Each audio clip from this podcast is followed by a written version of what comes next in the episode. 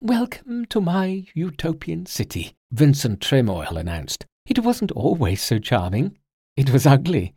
People lived here. Humans. Can you believe it? How disgusting.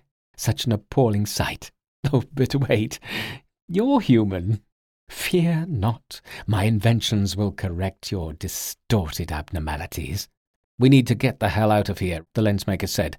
Kaimo and his companions returned to the maze like halls. One of them was a library. A mannequin dressed as a clown emerged from an aisle, its legs replaced with a unicycle. Rolling out, it lifted six arms, the fingers stiletto blades, and dissected the nearest rebel.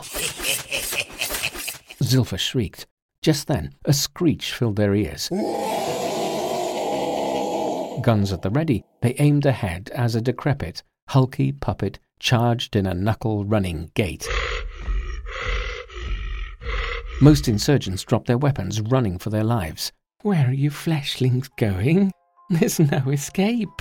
Other dolls, whether clockwork horrors or mannequins empty of gizmos and moving without explanation, emerged from their flanks.